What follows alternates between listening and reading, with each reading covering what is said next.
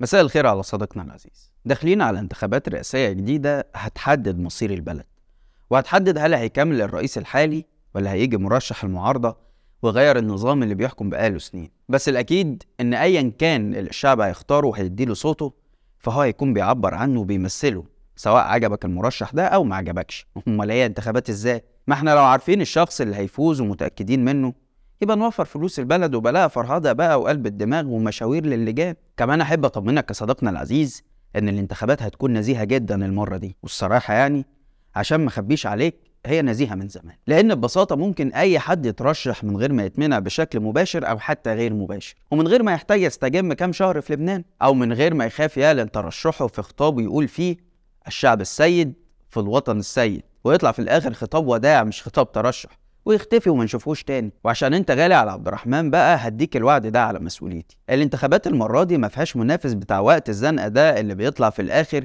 من محبي ومعجبي سيادة الرئيس ويديله صوته. كمان مرشح المعارضة أو أي مرشح عموما هيكون عنده إمكانية الحشد الانتخابي وإنه يعمل مؤتمرات ويلف كل المحافظات عشان الناس تتعرف على برنامجه ووعوده الانتخابية بدون أي قلق أو تضييق أو خوف من أمن النظام أو المواطنين الشرفاء. الانتخابات المرة دي كمان بتمتاز إنك سواء كنت بتؤيد النظام أو ضده هتقدر تقول ده بشكل علني من غير ما يتقبض عليك أو حد يخونك ويقول عليك عميل أجنبي وإرهابي. يعني تقدر تمشي في الشارع وتقنع الناس ينتخبوا المرشح اللي أنت عايزه وتقول لهم سيادة الرئيس ده ضيع البلد ولازم ما ننتخبوش تاني. خد بقى الكبيرة الجيش والشرطة مش هيدعموا مرشح النظام أو أي مرشح تاني على حساب الآخر. ولا الجيش هيكون ليه علاقة أساسا. الشرطة بس اللي هتقوم بدورها في تأمين اللجان وتيسير العملية الانتخابية على المواطنين وتأمينهم آخر حاجة هوعدك بيها إن الانتخابات المرة دي ممكن ما تعرفش نتيجتها غير مع آخر صندوق اقتراع هيتفتح. وغالبا ممكن والله أعلم يكون في إعادة كمان.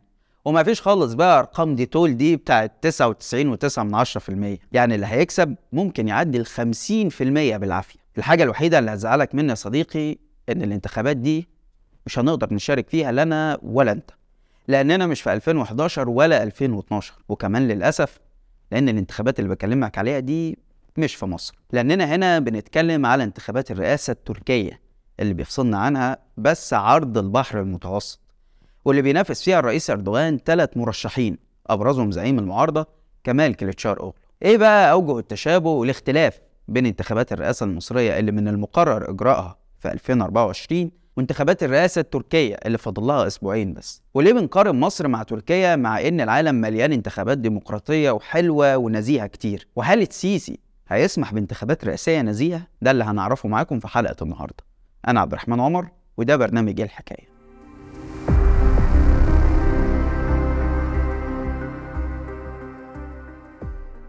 أهلا بيكم. يوم الحد اللي بعد الجاي 14 مايو تركيا هتكون على موعد مع انتخابات رئاسية جديدة واللي هتنافس فيها الرئيس التركي الحالي رجب طيب أردوغان مع ثلاث مرشحين. أبرزهم هو مرشح المعارضة كمال كليتشار أوغلو واللي غالبا هتكون المنافسة ما بينهم. واحد فيهم هو اللي هيكون على رأس الدولة لمدة خمس سنين جاية. وعشان ما نبعدش عن موضوع الحلقة هديك نبذة سريعة عن شكل الانتخابات في تركيا وإيه اللي بيحصل فيها. أردوغان يا سيدي هيخوض الانتخابات دي ممثلا عن تحالف الجمهور. وهو تحالف سياسي بيضم حزب العدالة والتنمية الحاكم واللي بيرأسه أردوغان بنفسه بالإضافة لحزب الحركة القومية ومجموعة من الأحزاب الصغيرة. في الناحية التانية بيخوض مرشح المعارضة الانتخابات ممثلا عن الطاولة السداسية اللي بتضم أشهر أحزاب المعارضة من خلفيات متنوعة زي مثلا حزب الشعب الجمهوري اللي بيرأسه كمال كليتشار نفسه وحزب الجيد اللي خاضت زعيمته ميرال أكشنار الانتخابات الرئاسية في 2018 وحزب السعادة ذو الخلفية الإسلامية بالإضافة لحزبين منشقين عن العدالة والتنمية الحاكم وأبرزهم حزب المستقبل اللي بيتزعمه أحمد داوود أغلو اللي كان وزير خارجية من الفترة ما بين 2009 و2014 كمان هيخوض الانتخابات اسمين حظوظهم مش كبيرة زي ما قلت لك في المقدمة وهو محرم إنجا المنشق عن المعارضة واللي خسر قدام أردوغان في الانتخابات الرئاسية اللي فاتت. وأخيرا سنان أوجان اللي بيمثل حزب النصر القومي المتطرف. الشاهد إن في الانتخابات التركية مفيش حد يقدر يتوقع أو يضمن مين اللي هيكسب. يعني استطلاعات الرأي ساعات بتتوقع فوز أردوغان بالجولة الأولى وساعات تتوقع فوز مرشح المعارضة بالجولة الأولى وساعات بتقول إن في جولة إعادة بينهم. طب هتقول لي ليه يا عبد الرحمن بتحكي لنا الحكاية دي؟ إحنا مالنا ومال تركيا؟ هقولك يا سيدي لأن وضعنا مش بعيد عنهم جغرافيا وتاريخيا.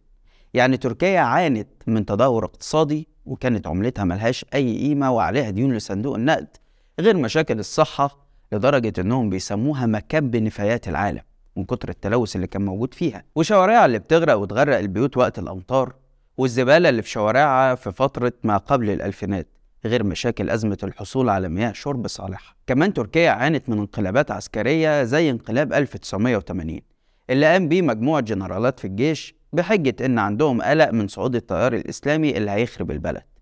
وإنهم عايزين يحافظوا على الدولة الكمالية اللي أسسها كمال أتاتورك وعلى أهدافها. وكانت نتيجة الانقلاب ده أكتر من 650 ألف معتقل وإعدام 517 شخص و299 حالة وفاة بسبب التعذيب. ناهيك بقى عن إقالة الآلاف من المدرسين والقضاة وأساتذة الجامعة غير الآلاف اللي هربوا من البلد وطلبوا اللجوء في دول أجنبية. لكن بعد 30 سنة تمت إقامة أول محاكمة لقادة الانقلاب بعد ما صوت الأتراك في استفتاء على إلغاء مادة من الدستور بتحصن قادة الانقلاب من المحاكمات واللي عاشوا بسببها في أمان طول 30 سنة. كمان تركيا اللي عانت من انقلاب 1980 كانت على موعد مع محاولة انقلاب سنة 2016 لكن المرة دي أفشلها الشعب بنفسه بعد ما نزل الشوارع والميادين عشان الانقلاب يفشل بعد عدة ساعات فقط في أحداث أعتقد كتير مننا تابعها لحظة بلحظة. طب إزاي يوصل أردوغان للسلطة رغم حدوث الانقلاب العسكري؟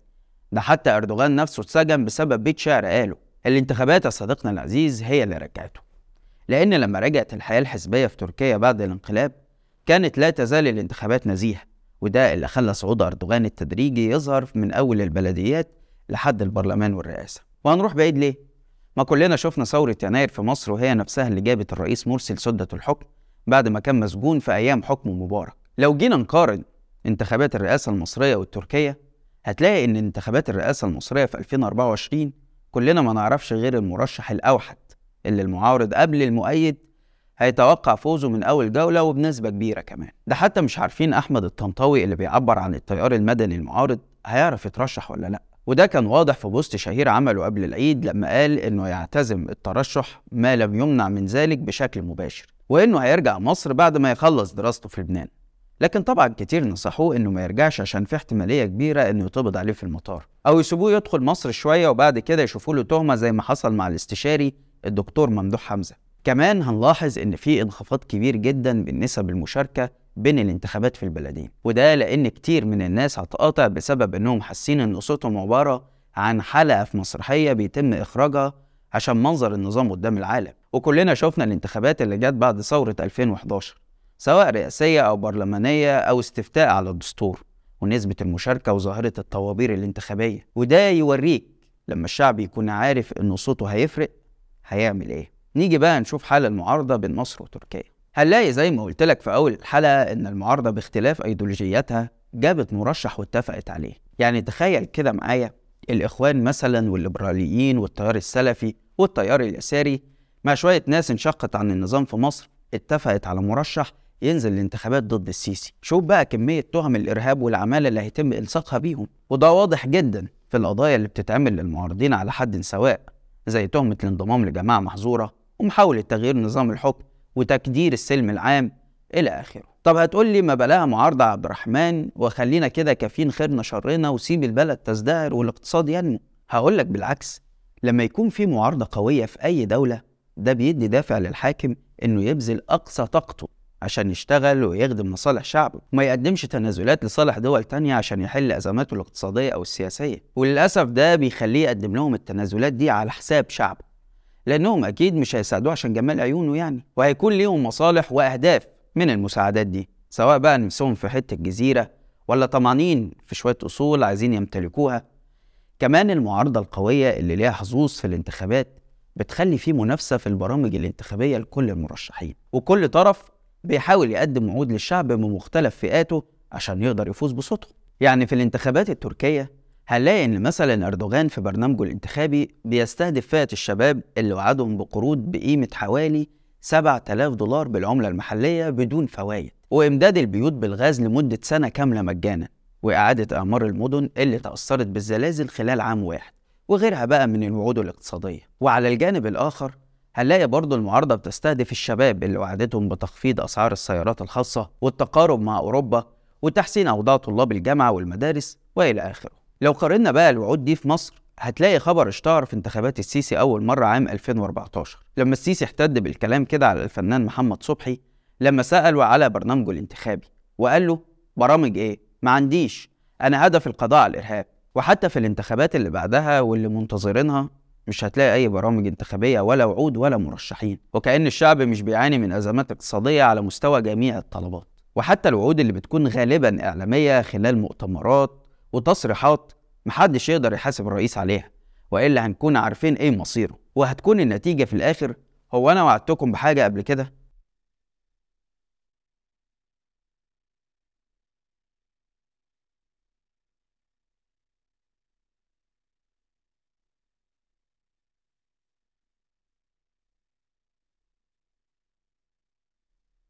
وده هيخلي صديقنا العزيز الشعب هو اللي الرئيس بينتخبه مش العكس. وهيفضل يطلب منهم تبرعات وصبر وتحمل ويتحكم في الإنجاب والقوانين ويبيع أصولهم من غير ما حد يقدر يفتح بقه أو يعترض. وكل اللي يقوله الرئيس أوامر واجب تنفيذها وهو الصح وإحنا الغلط ومش عارفين مصلحتنا. وهنروح بعيد ونقارن نفسنا ليه بانتخابات دول تانية. ما عندنا في انتخابات الرئاسة 2012 كان معظم المرشحين عندهم برامج انتخابية اقتصادية وسياسية واجتماعية عشان يقدروا يقنعوا الشعب اللي خرج في ثورة يطالب بالعيش والحرية والعدالة الاجتماعية. وكان ساعتها اللي هيجي ويخلف وعوده ويخيب طموحات الشعب هيكون عندنا فرصة تانية بعد أربع سنين ننزل ونجيب غيره بالصندوق اللي جابه أول مرة. وساعتها اللي هيجي بعده يكون عارف إنه مش هيحكم حكم أبدي وإن في شعب وراه هيحاسبه.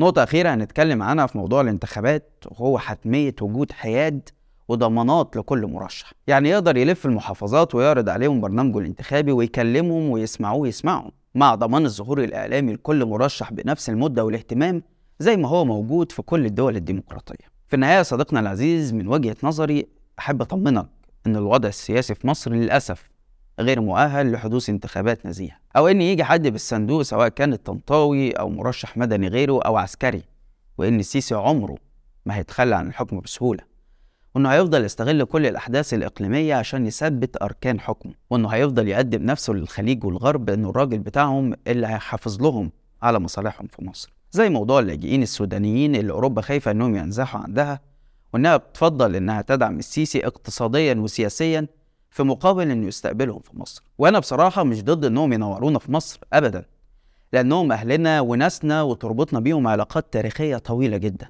ومصابهم هو مصابنا. لكن أنا ضد إن النظام يستخدم ده ويستغلهم لأغراضه الشخصية.